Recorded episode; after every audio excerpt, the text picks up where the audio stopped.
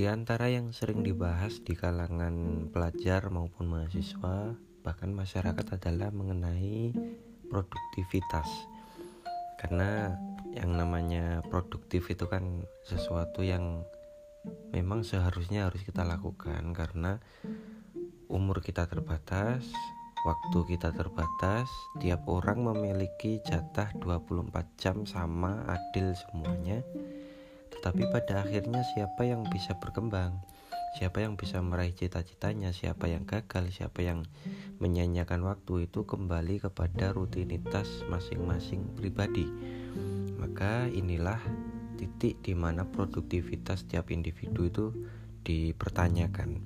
Apakah kita itu selama weekend itu melakukan sesuatu yang tetap produktif atau kita mengisi waktu luang itu hanya dengan malas-malasan misalnya.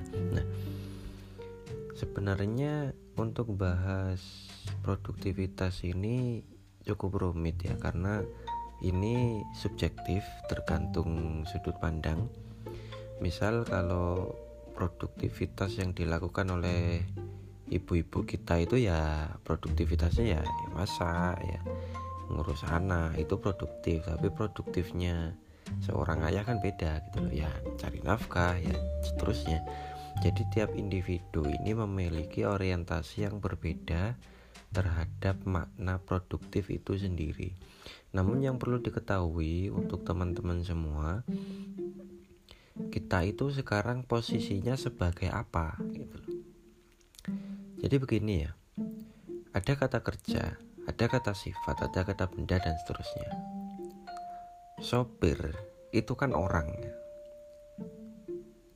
pekerjaannya apa? Nyopir kan begitu.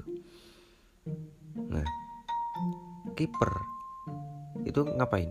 Tugasnya kiper itu ngapain? Tugasnya kiper adalah menjaga gawang. Tugasnya sopir adalah nyopir kendaraan. Tugasnya pembalap ya balapan. Tugasnya satpam ya menjaga keamanan di suatu instansi. Tugasnya pelukis ya melukis. Gitu. Jadi tiap orang itu pada dasarnya memiliki profesi, baik yang formal maupun yang non formal. Nah, saya termasuk mungkin di antara teman-teman yang mendengarkan ini mungkin masih dalam posisi sebagai pelajar katakanlah pelajar secara umum lah entah masih SMP, SMA, kuliah, S2 dan seterusnya. Kita adalah pelajar maka tugas kita adalah belajar. Paham ya?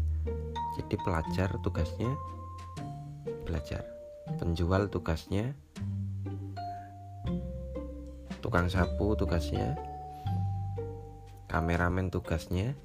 Nah itu kan tiap orang itu ada aja ada tugas masing-masing. Dan ketika kamu menyadari bahwa kamu hari ini adalah pelajar, maka mau tidak mau produktivitas kita adalah masalah keilmuan. Tetapi begini, hmm, ini perlu dibahas juga. Masalahnya kita itu menganggap produktivitas ini tadi sudah saya sebut adalah subjektif. Jadi begini, produktivitas itu kan sesuatu yang membuat kita itu mendapatkan feedback yang baik. Tetapi perlu dipahami bahwa feedback yang baik ini juga nggak melulu belajar di kamar, di kelas, di forum dan seterusnya enggak. Itu baik, iya, itu sebagai kewajiban utama. Tetapi kalau kita melulu baca buku dan melupakan uh, apa posisi kita sebagai makhluk sosial itu juga keliru makanya saya ingin saya sering mencontohkan ke teman-teman terhadap diri saya sendiri. Jadi selama saya di Surabaya saya itu termasuk orang yang berwawasan luas terhadap kota itu. Jadi saya ya tuku pahlawan tahu lah balai kota terus jalan-jalan itu pojoknya semua tahu kampus-kampusnya saya masuki semua pernah gitu. Ngopi di sini pernah makan di warung ini yang terkenal begini-begini pernah semua semua mall itu semua sudah saya masuki. Artinya apa? Saya banyak main gitu. tetapi nggak nggak ganggu kuliah saya nggak ganggu belajar saya nggak. Maksud saya begini saya kan anak rantau lalu kuliah di Surabaya kuliah ini kan ada durasi waktu yang pada akhirnya saya nggak tahu setelah lulus ini masih di sana atau enggak. Yang yang jelas ini ada durasi waktu yang pada akhirnya saya harus pulang. Nah sebagai anak rantau yang tidak mesti di Surabaya terus, maka produktivitas yang perlu kita perhatikan adalah bagaimana kita itu memanfaatkan waktu mumpung di sana. Oke, paham? Jadi mumpung saya di Surabaya, saya harus tahu kultur masyarakatnya seperti apa. Bagaimana masyarakat Surabaya itu melakukan jual beli, bagaimana musolanya, bagaimana uh, sosialnya di luar bagaimana jalan rayanya bagaimana dan seterusnya itu saya harus tahu gitu karena itu adalah pengetahuan yang tidak ada di kelas tidak ada di sekolah-sekolah itu adalah pengetahuan yang hanya bisa saya dapat ketika saya jalan-jalan jadi jalan-jalan ini juga sesuatu yang produktif gitu kan beda kan teman-teman kita itu yang sukanya mencak gunung ya ke Gunung Penanggungan, ke Semeru semuanya. Dia naik, pasti dia itu memiliki sesuatu cerita yang luar biasa. Coba deh kamu itu tanya kepada teman yang suka gunung atau suka pantai atau suka hutan misal. Coba kamu tanya, apa yang dia dapat dari situ? Kita melihat bahwa naik gunung itu bagi yang nggak tahu ya, kita melihat bahwa ah, naik gunung itu cuma bawa bekal naik ke puncak udah selesai. Tetapi ada banyak hal yang hanya bisa didapat dari naik gunung. Begitupun dengan di pantai. Begitupun juga di hutan begitupun apa begitupun dengan kemah di alam bebas begitupun dengan mancing begitupun dengan main bola produktivitas ini tidak melulu harus kita kaitkan dengan sesuatu yang bersifat keilmuan dalam arti baca buku, ikut forum ilmiah, ikut seminar dan seterusnya. Itu iya, itu sebagai produktivitas utama kita sebagai pelajar. Tetapi kita jangan menolak untuk jalan-jalan. Oke, paham? Jadi saya harap kamu kalau nggak pernah naik gunung cobalah kamu naik meskipun hanya sekali seumur hidup kamu harus pernah nyelam ke laut kamu harus pernah kemah di alam bebas tanpa ada listrik tanpa ada hal-hal yang elektronik itu semuanya kita harus tahu itu rasanya. Kamu harus jalan-jalan di kota besar. Banyak bersosial dengan masyarakat di situ. Bahkan kamu harus sering uh, keluar masuk desa yang terpencil. Kamu harus sering-sering masuk hutan-hutan kamu harus keluar masuk warkop kecil hingga yang besar. Kamu harus pernah itu semua. Jadi orang itu bilang ah ngapain sih ke mall? Gitu. Ke mall itu kan buang-buang duit. Iya buang-buang duit kalau kamu menghambur-hamburkan duit. Tetapi bagaimana kita itu bisa mengambil pengetahuan yang hanya ada di mall gitu? Kira-kira kamu ngerti maksudku kan kamu masuk ke mall besar. Kamu gak beli apa-apa tapi kamu dapat sesuatu. Kira-kira gimana? Kalau saya memperhatikan bagaimana penjual itu apa menarik pembeli. Ayo mas ini ada diskon gini gini. Itu adalah sebuah ilmu gitu loh. Bagaimana cleaning service itu ketika ada insiden itu dia langsung apa membersihkan. Bagaimana? Bagaimana saat pam itu mengatur lalu lintas di depan? Bagaimana? Bagaimana ini? Bagaimana? Itu kita kita lihat gitu. Kita masuk mall nggak nggak perlu kita beli beli ini. Nggak paling kita beli minum ada sepuluh ribu adalah atau puluh ribu oke okay lah untuk sekedar apa menghilangkan rasa haus. Tetapi apakah masuk mall itu juga harus kita beli barang-barang yang mahal? Enggak kan saya biasa jalan-jalan di Surabaya itu cuma ya beli buku di Gramet habis itu udah selesai. Tetapi saya itu keliling gitu loh. Saya itu melihat oh ternyata di lantai satu ada seminar. Oh ternyata di lantai satu ada pameran mobil ada pameran laptop dan seterusnya.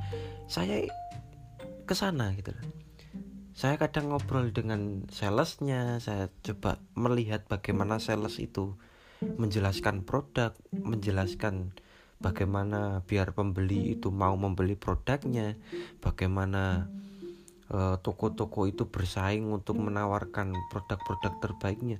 Itu adalah suatu pengetahuan yang hanya ada di situ.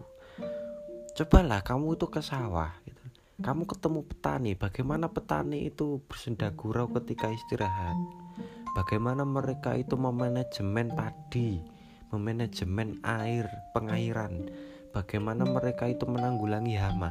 Itu kita itu harus jalan-jalan gitu loh. Kita jangan kurang ngopi. Kurang ngopi itu maksudnya kita perluas lah wawasan. Saya bilang tadi saya kuliah di Surabaya. Saya sudah keliling ke sampai gang-gang terkecil Seluruh kecamatan, seluruh kelurahan saya pernah masuki.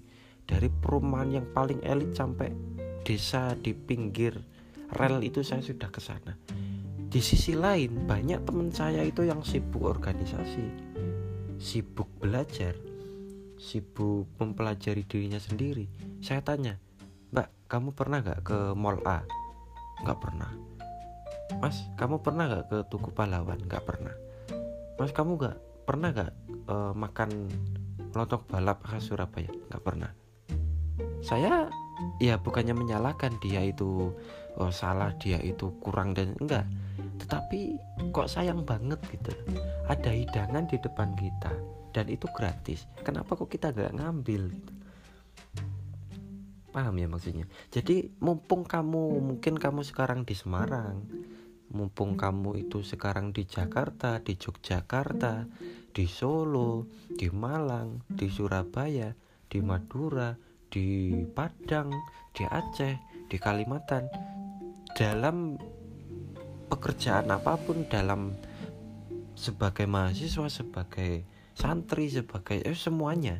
Mumpung kamu di luar rumah, kamu ambillah pengetahuan yang hanya ada di kota tersebut. Paham ya? Kalau waktunya liburan daripada kamu langsung pulang gitu, cobalah isi dengan liburan. Liburan ke mana? Liburan secara positif.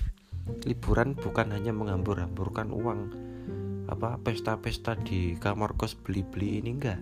Tetapi kamu cobalah pergi ke suatu daerah yang baru ya tak Dieng lah ke Yogyakarta lah atau ke pantai-pantai ya Gili Ketapang lah atau ke Bali atau ke Lombok atau cobalah kamu nabung hingga kamu bisa ke Singapura, ke Malaysia, itu adalah sesuatu yang tidak bernilai, saya bilang. Karena apa? Sesuatu ini tidak mesti ada di buku dan tidak mungkin ada di sekolah, tidak mungkin ada di kurikulum. Kamu katakanlah pergi ke daerah pelosok di daerah Jawa Tengah.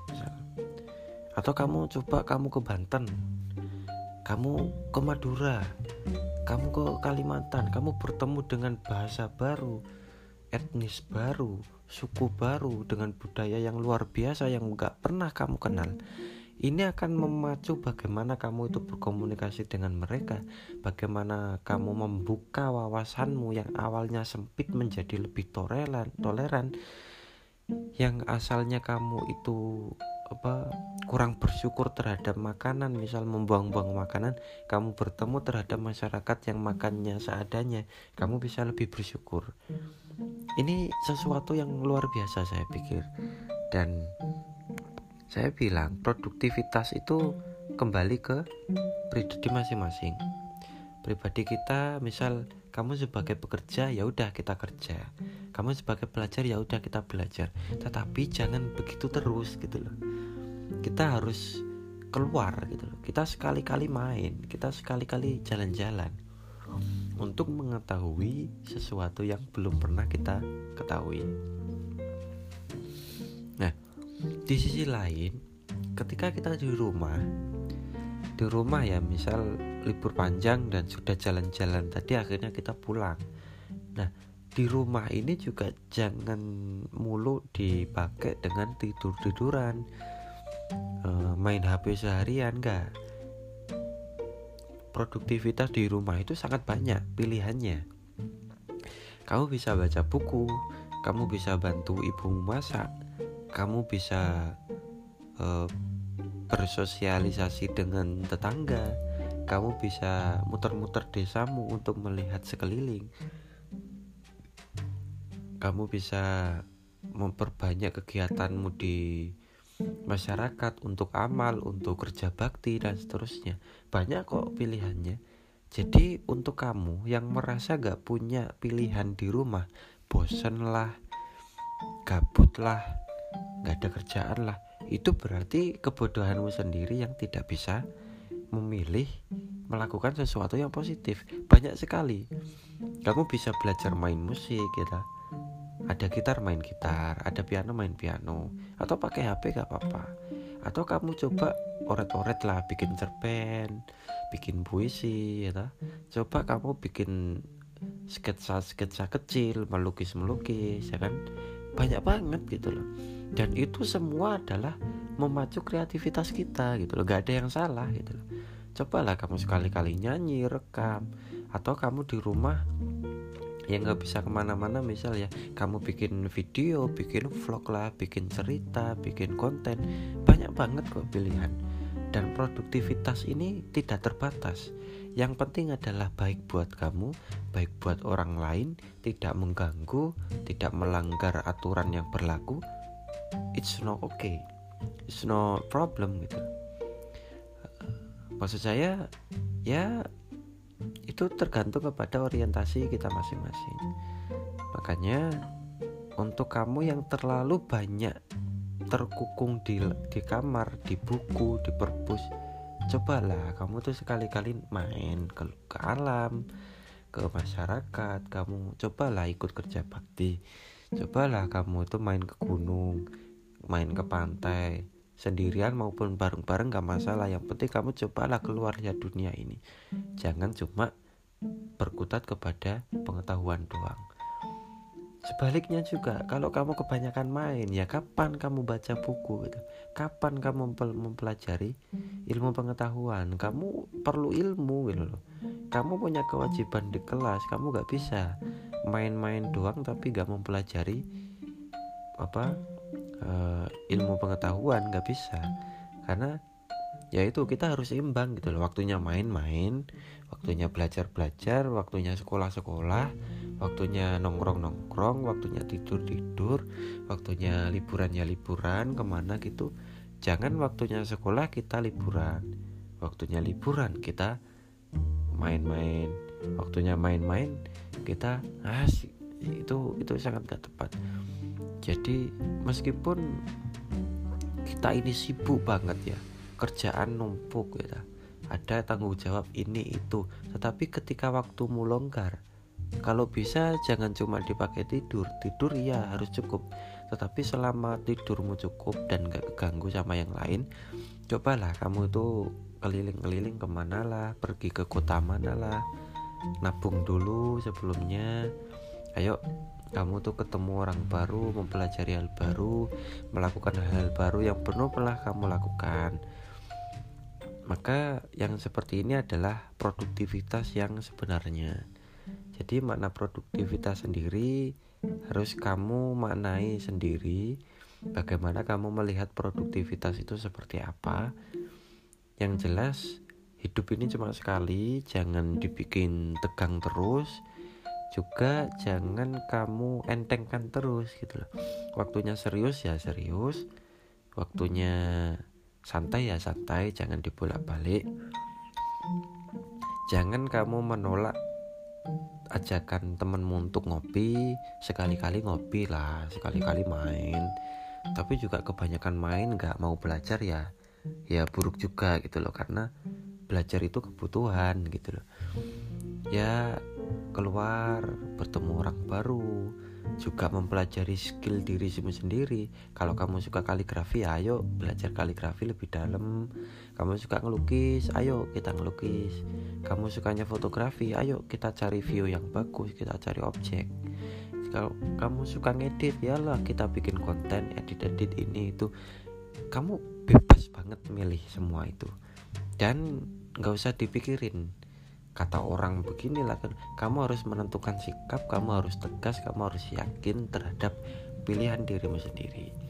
Jadi begitu untuk masalah produktivitas sesuai kondisi sesuai konteks dan sesuai kebutuhanmu sendiri lakukan sesuatu yang kamu sukai yang baik untuk dirimu baik untuk orang lain juga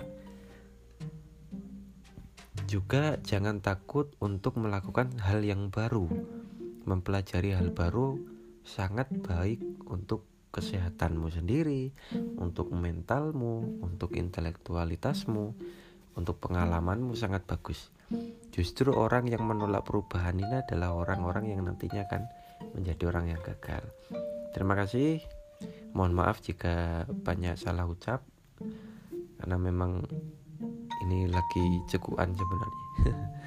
Habis minum terlalu banyak cekuan mohon maaf kalau banyak kata yang salah di, mohon dimaklumi aja diambil baiknya. Kalau yang kurang pantas ya ditinggalkan aja. Terima kasih untuk episode kali ini. Terima kasih untuk terus mendengarkan. Dan semoga kita termasuk orang yang terus belajar terus mengambil ilmu dari semua hal yang kita temukan dari semua orang yang kita kenal. Terima kasih dan sampai jumpa.